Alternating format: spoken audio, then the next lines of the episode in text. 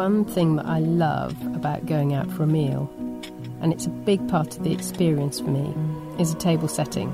Personally, I really like a minimalistic approach, uh, but always a brilliant white tablecloth, crisp, yet still really soft to the touch.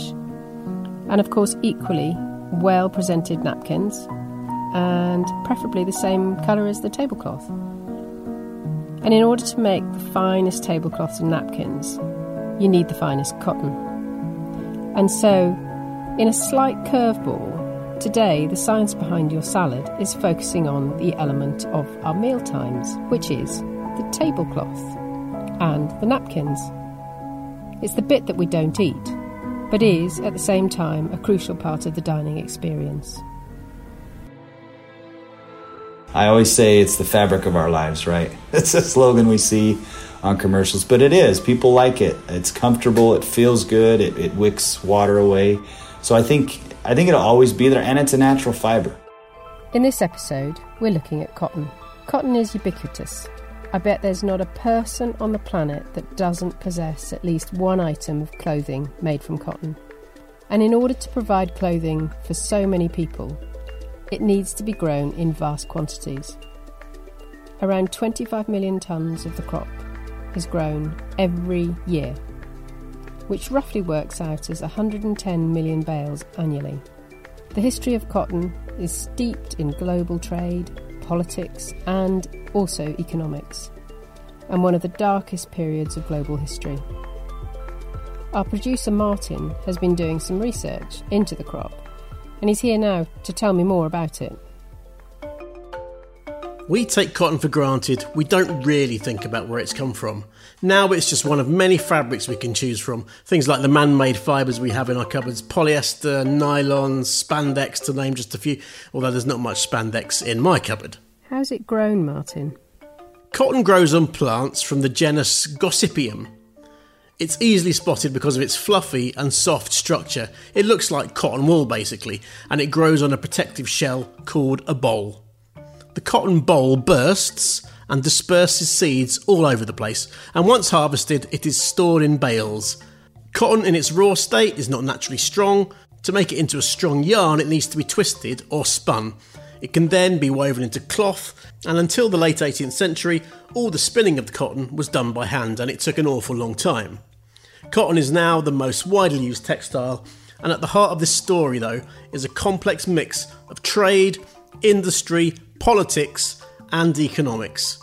Do we know much about where it came from and where cultivation began? Well, cotton dates back to around 4,000 years BC, and there's even evidence of the crop in India and in Mexico, and in fact, the oldest cotton ever found was discovered in Peru, and that dates back to about 6,000 BC. And how did it spread around the world? Well, Alexander the Great brought it back to Europe, and Greek and Roman merchants began trading cotton with India.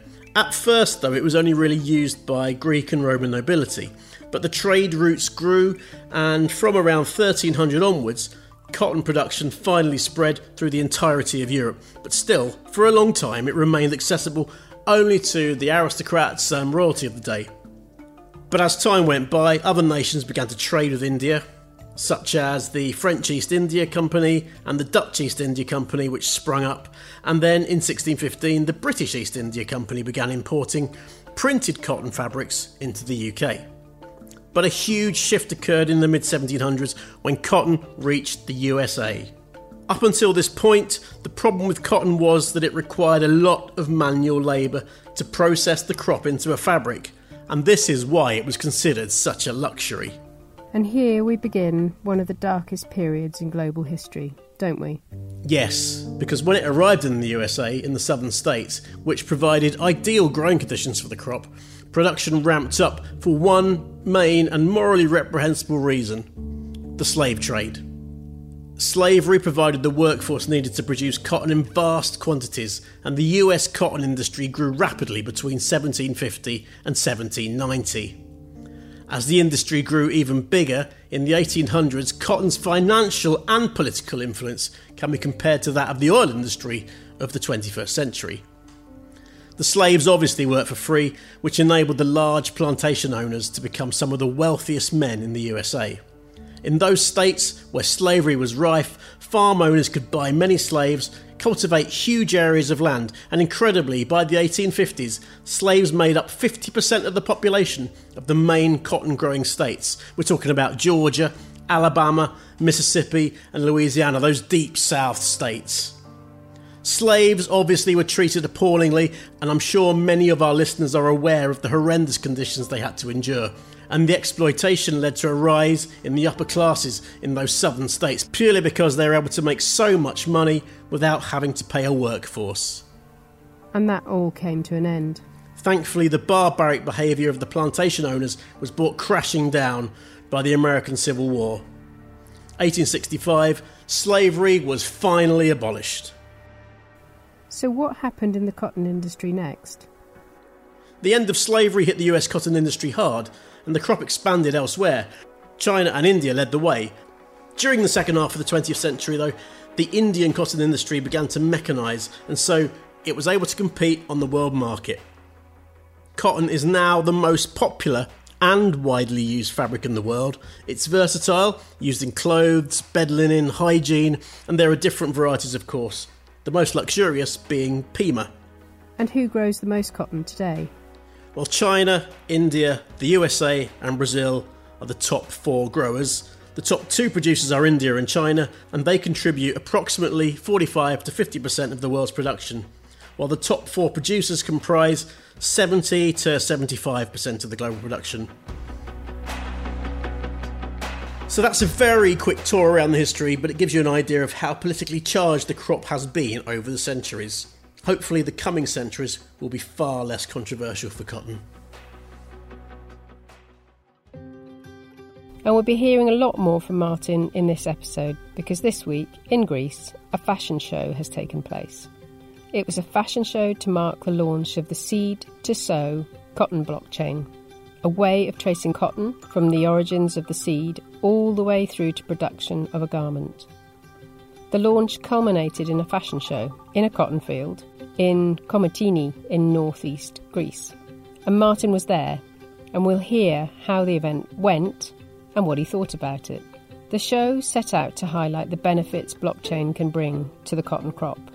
So before we join Martin in a field in Greece, a nation where cotton production plays a valuable role in their agriculture, I took a deep dive into the complex world of blockchain. Essentially, it's a way of monitoring all transactions involved in a process digitally. The information gathered is duplicated and distributed across the entire network of computer systems involved in that particular blockchain. I spoke to Abhijit Sharma, BASF's blockchain guru.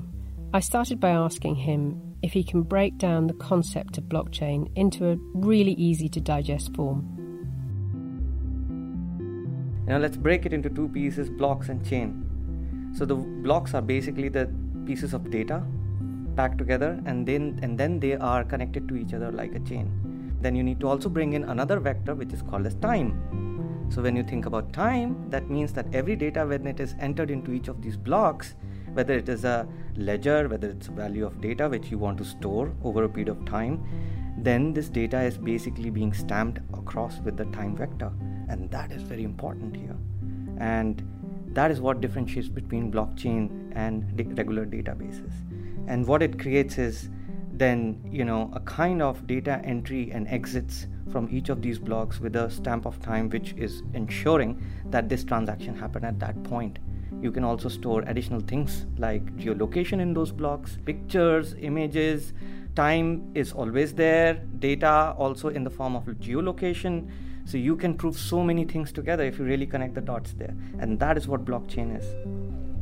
You've started a very interesting project in, in agriculture using blockchain to build trust and traceability in the cotton chain. How are you doing that and why are you doing it? We are trying to create an operating model using cotton as a value chain, which, which truly is a complex value chain. You, farmers produce the cotton, and then cotton moves to the ginners. Ginners have to separate it, goes to the spinners, etc., etc. Now, if you look at this value chain, everybody is using advanced systems. It's easy to fix it into any kind of network like a blockchain. But what starts becoming a big problem is at the end of the farmers. They have always been fragmented, and the focus to create a technology based solution for them has mostly been ignored. And that is where the biggest problem and biggest solution lies. And this is what we are trying to fix by creating a blockchain network which can take into account every input that farmer can manage. So, Abby, as a consumer, I'm, I'm interested in fair trade, that the farmer is being paid well, the processor is being paid well, and I'm also interested in some environmental consciousness in how the t shirt that I'm wearing has been produced. How can this blockchain help give me the assurance in practice as a buyer?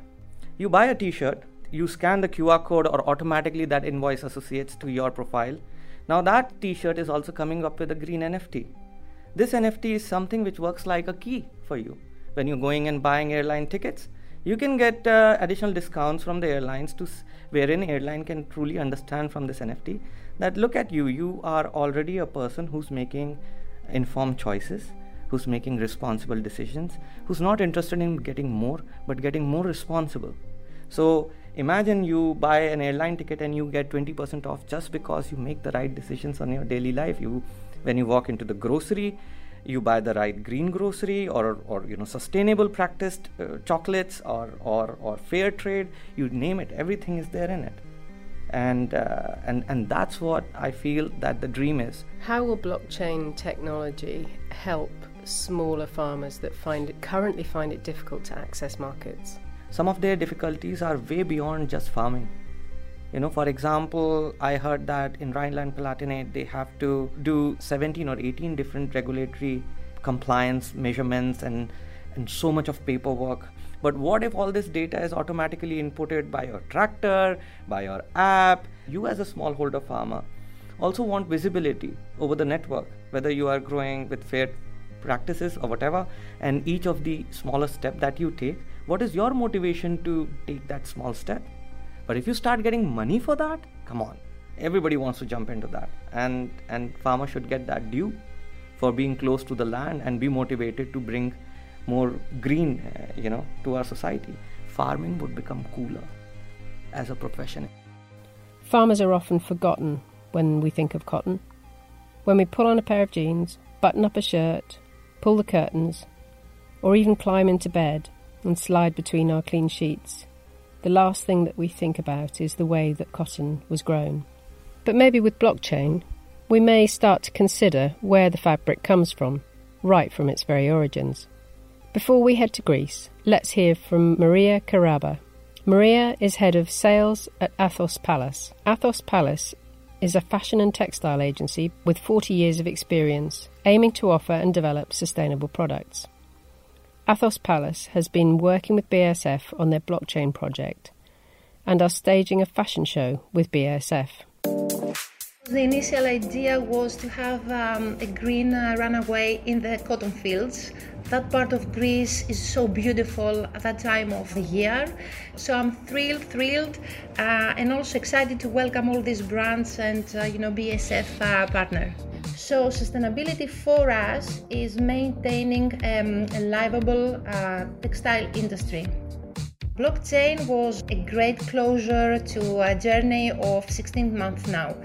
We were familiar with uh, this kind of uh, technology. We have had um, something similar in the past, not a blockchain. We have had uh, a web tool where we thought that um, every day uh, all partners and all teams would update this tool so customers you know can uh, log in and find out in real time where their order uh, their order would be therefore the blockchain for us this will give us all a consistent uh, way of working throughout the farmers which actually they are doing the most difficult job uh, on earth i would say and then all the other partners um, we are privileged to be in an office where we can have like uh, the technology. For farmers, it was, uh, I think, the hardest. Blockchain is going to give answers to everyone. And finally, it's going to give um, a sustained uh, solution and answer to our customers. And so this is where I take over. I've come to Greece, which is the EU's main cotton grower. It makes up more than 80% of total European production. Cotton accounts for more than 8% of Greece's total agricultural output, and the main cotton producing areas are Thessaly, Macedonia, and Thrace. It's planted from March to April. The harvest normally occurs from October to late November, so we're here at a very busy time. I'm here for the Seed to Sew fashion show, which is a unique event held in a cotton field to celebrate the blockchain project that is being piloted in this area. The audience is now gathering and taking their seats, but first I caught up with a couple of people involved in the trial. Shortly we'll be meeting the farmer whose field we're standing in and whose field the fashion show is taking place in. Ονομάζομαι Λεφής Θεόδωρος. So my name is Thodoros Lefis. I have cotton crop in Thrace and specifically in Komotini, and this is where I also live. So my uh, my field is up to 100 hectares. How difficult is it to grow cotton? So it, it, it is very difficult. It's a very difficult crop because you need a lot of knowledge regarding that crop. And you need plenty of time to uh, go ahead with all the procedures needed for this crop. So yeah, but at the end, if you really have a good uh, result and a good crop, uh, all this is rewarding, and you don't really care about all the time you spend and the hard work you actually need to put into it. So let's have a quick look at one of the plants that's here in front of us. Can, can you explain how it looks to our listeners? Είναι ένα μικρό δέντρο Ah, well, it's like a small tree που σ- δεξιά και αριστερά στα that's surrounded by balls and little cotton flowers, and uh, during uh, the time it, grows into what we see as white. These things here are the bolls, and it's kind of like a, a shell, and that gradually opens up, does it? Yes, yeah. correct. How has the partnership with BASF? How has it helped your business?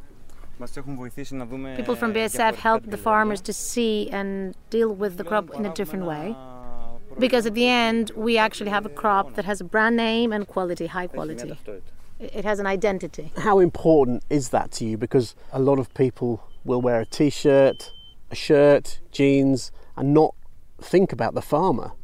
When actually it's really important, isn't it? Ε, σίγουρα πρέπει να We feel νιώθουμε really περήφανοι proud γι' as αυτό it's a γιατί huge είναι procedure μια up μεγάλη to the διαδικασία. t-shirt we are wearing. And because it, it, it needs loads of time and procedures, when we actually see the product to the end customer, we really feel well about it. We feel proud. How would you feel if, in in the coming years, someone could buy a T-shirt or a or a, a pair of trousers that had the farmer's name on it, saying this was grown by you? Ε, εντάξει, νομίζω δεν θα υπάρχει μεγαλύτερη χαρά. Biggest, biggest joy ever. Yeah. So because farming is the biggest job on earth and is one of the hardest jobs on earth, we want the fashion industry to understand, realize the procedure, and support what we do with good practices because this is vital and we believe it's going to be a success. So I'm now standing in um, a yard. There's a tractor just going past. It's an empty tractor. It's got on the back of it a big cage, which looks like it's uh, well, looks like it's got lots of cotton wool balls stuck to it. And this is where something called ginning happens. And we're here to find out what ginning is all about. I am Emanuela Kurudi and I'm a cotton ginner. I'm a third generation ginner in a family business based in Komotini, Greece. Komotini is a small city. It's in northern Greece, next to the borders with uh, Turkey and Bulgaria. It's the main city of Thrace. Almost everybody here is a farmer producing special cotton. The, the cotton success story in Greece is something that a lot of people don't really know about. Yes, you know, Greece is producing big amounts of cotton. It's the, the leader in cotton production in Europe. We're really sad that almost no one knows the story of the Greek cotton. So the, the trucks will come in here laden with raw cotton straight Yeah. from the field, is it? Yes. And what happens to it then? We wait the truck Yeah. and then they get back to their houses to unload their cotton. So let's go and have a look. Tell me quickly what ginning is because I didn't know what I'd never heard of ginning. When I started working on this project, Okay. I, I started hearing about this word ginning. Um, nothing to do with the drink. No, no, no. Uh, cotton gin is actually not a drink. No. Uh, it's a process when we separate the seed from the cotton plant.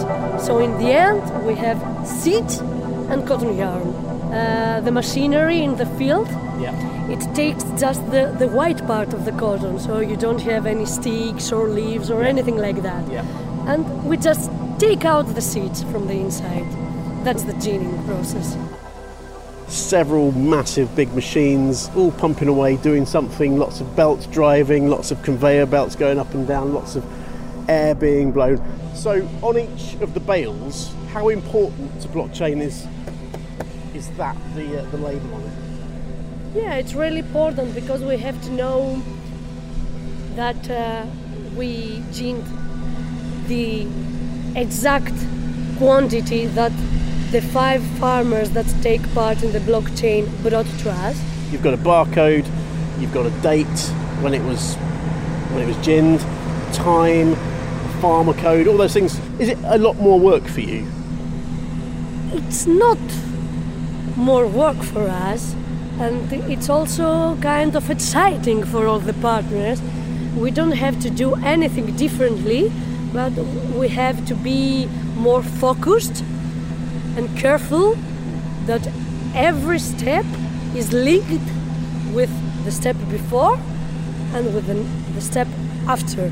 So when everything is linked, it's super easy, but we have to be focused that we follow the steps and that nothing is missing because if one bale is missing, uh, everything is gonna be a disaster. So there is a huge demand of the industry for cotton produced in this way.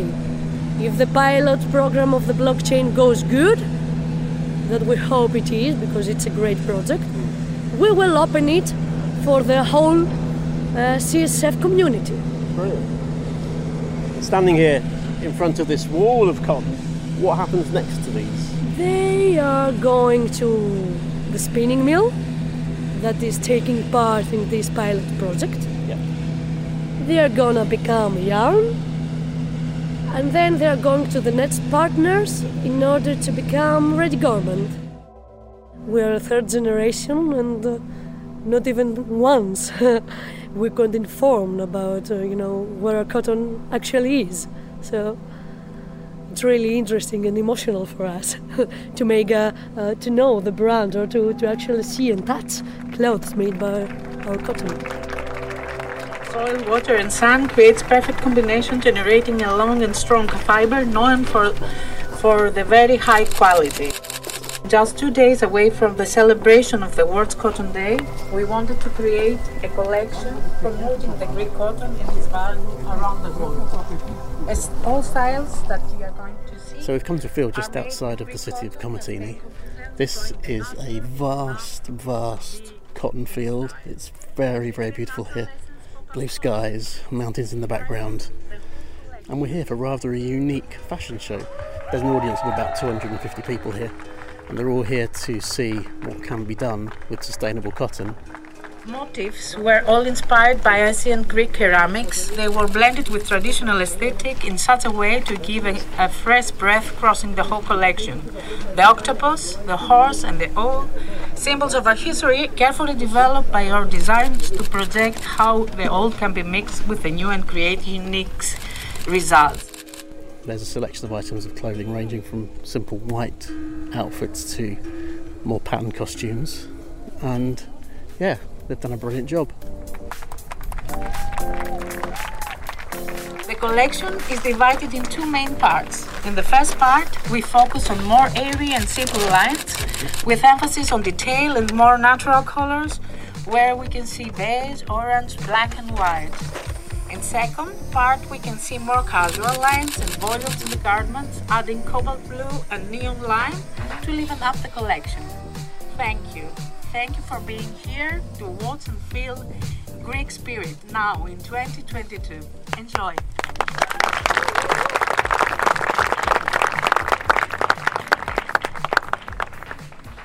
How does it feel to see some of your cotton on the catwalk? Yeah, it was more than I expected. It was um, really a pleasure. It made me kind of emotional.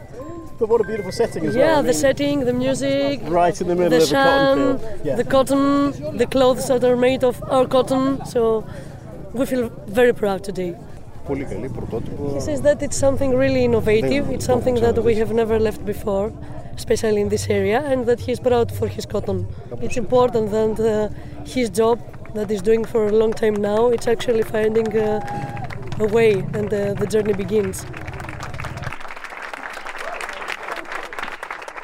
Blockchain is in its early stages, and this really is just the start.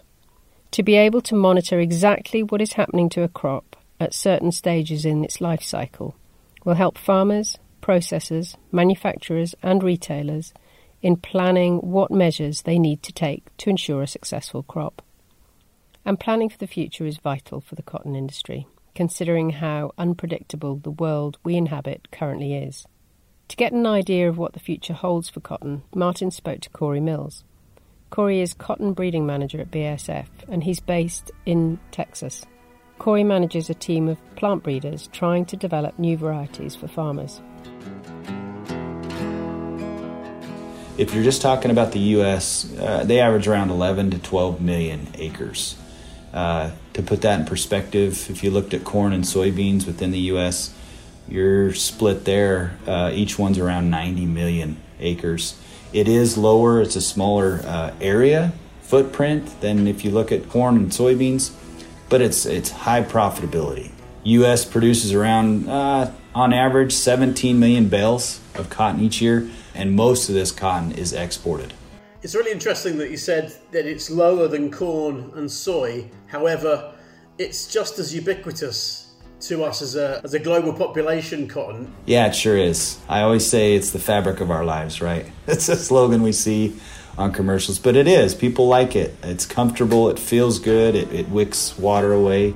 So I think I think it'll always be there, and it's a natural fiber, and people people like that concept. So in the US, USA, what sort of varieties do you grow? There are actually two different types of cotton where you look at upland cotton and Pima. The Pima cotton is is known for its uh, staple length. So the, the fiber quality is, is tremendous. It's excellent. It's used for your high end, um, if it's sheets, if it's your dress shirts, you know. I will be honest though, the majority of the cotton grown is, is upland cotton and, and grown in the U.S. Where does that go? It's really to your t-shirts, your jeans, right? Those are that's where it's really, and, and I would say probably ninety percent of that. Give us an idea about how water use has changed over the the time you've been involved in the industry, but also over the, the decades before, if you can. Water usually is in in some areas the limiting resource, right, for uh, production. Uh, it's the key, right, to growing crops. There's been a lot of different um, advancements in the efficiency of delivery of water. With water limiting, Martin, it puts stress on the crop. And so that's that's kind of a, a, big deal when it comes to a grower. He's trying to make a living, be sustainable with his family. And so they they have to find ways to make things better. And, and some of that's done through efficiency of the equipment, but also it's done through seeds. And that's really what we're trying to do. We're trying to develop, uh, say, a, a cotton varieties that will produce in areas where there's low water, right? Where if it's low rainfall or even the availability of water to pump it, pump it out of the ground. I think water availability is being reduced, right? Just in general. Uh, so growers are doing their best to manage this challenge because we still, I mean, we still want to eat. We still want to have uh, clothes. We still want to feed cattle and things like this where we have to grow crops. And so um, I, I, guess everybody's trying to work together to come up with, with some. Uh, solutions, right, to this problem, but I think it'll always be there. It'll be a challenge. And what are the other key traits that you're looking for to develop seeds for the future? Yeah, so some of the key driving traits that always been there, Martin, is yield and fiber quality. So not only are those key drivers of yield and fiber quality, but there are other other factors. For example, it could be uh, disease resistance. Each region has its different challenges, and we're trying to fit that or, or make make a product that'll work. Traceability, I think, especially in the environment we live in right now, is, is important to people. Wouldn't it be great, right, to trace a bale of cotton all the way to the end product? What is that end product? We'll say it's a pair of jeans. That'd be cool to maybe have a stamp on those jeans of, of the state, maybe of where the cotton was grown. It makes a connection to the grower and sustainability. Um, so I think people really connect with that farm to product idea and it, resonates with, with individuals. The fashion industry is worth a whopping $2.5 trillion and it employs over 75 million people globally. It's huge. So, what chance is there for sustainable cotton to break into this market? I asked someone who knows quite a lot about the industry. Uh, my name is Galatia Laskaraki, and I'm the editor in chief of Marie Claire Greece and head of brand.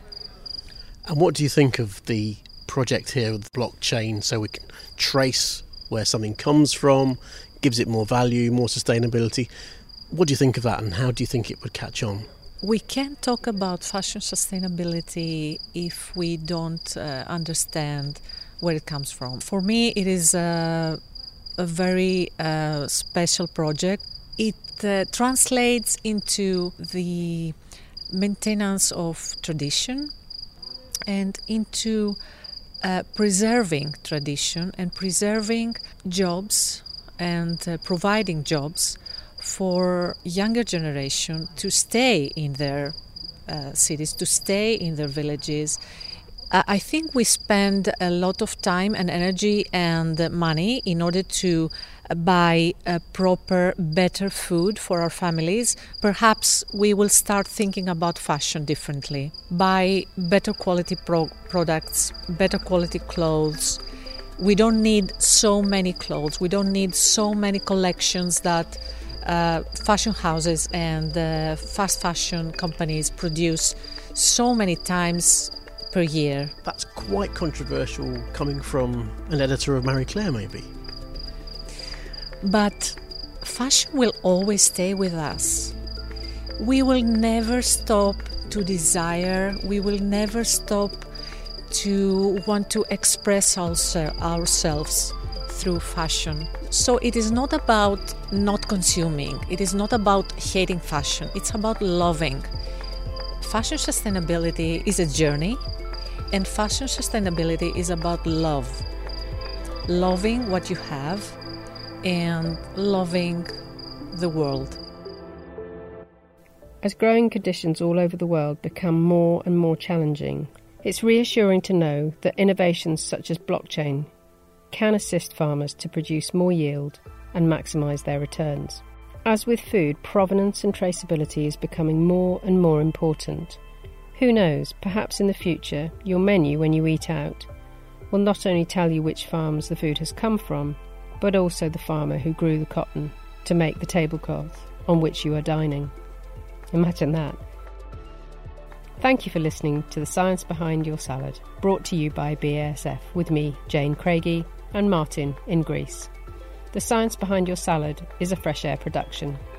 Be sure to follow us and subscribe wherever you get your podcasts so that you don't miss an episode. Thank you for listening.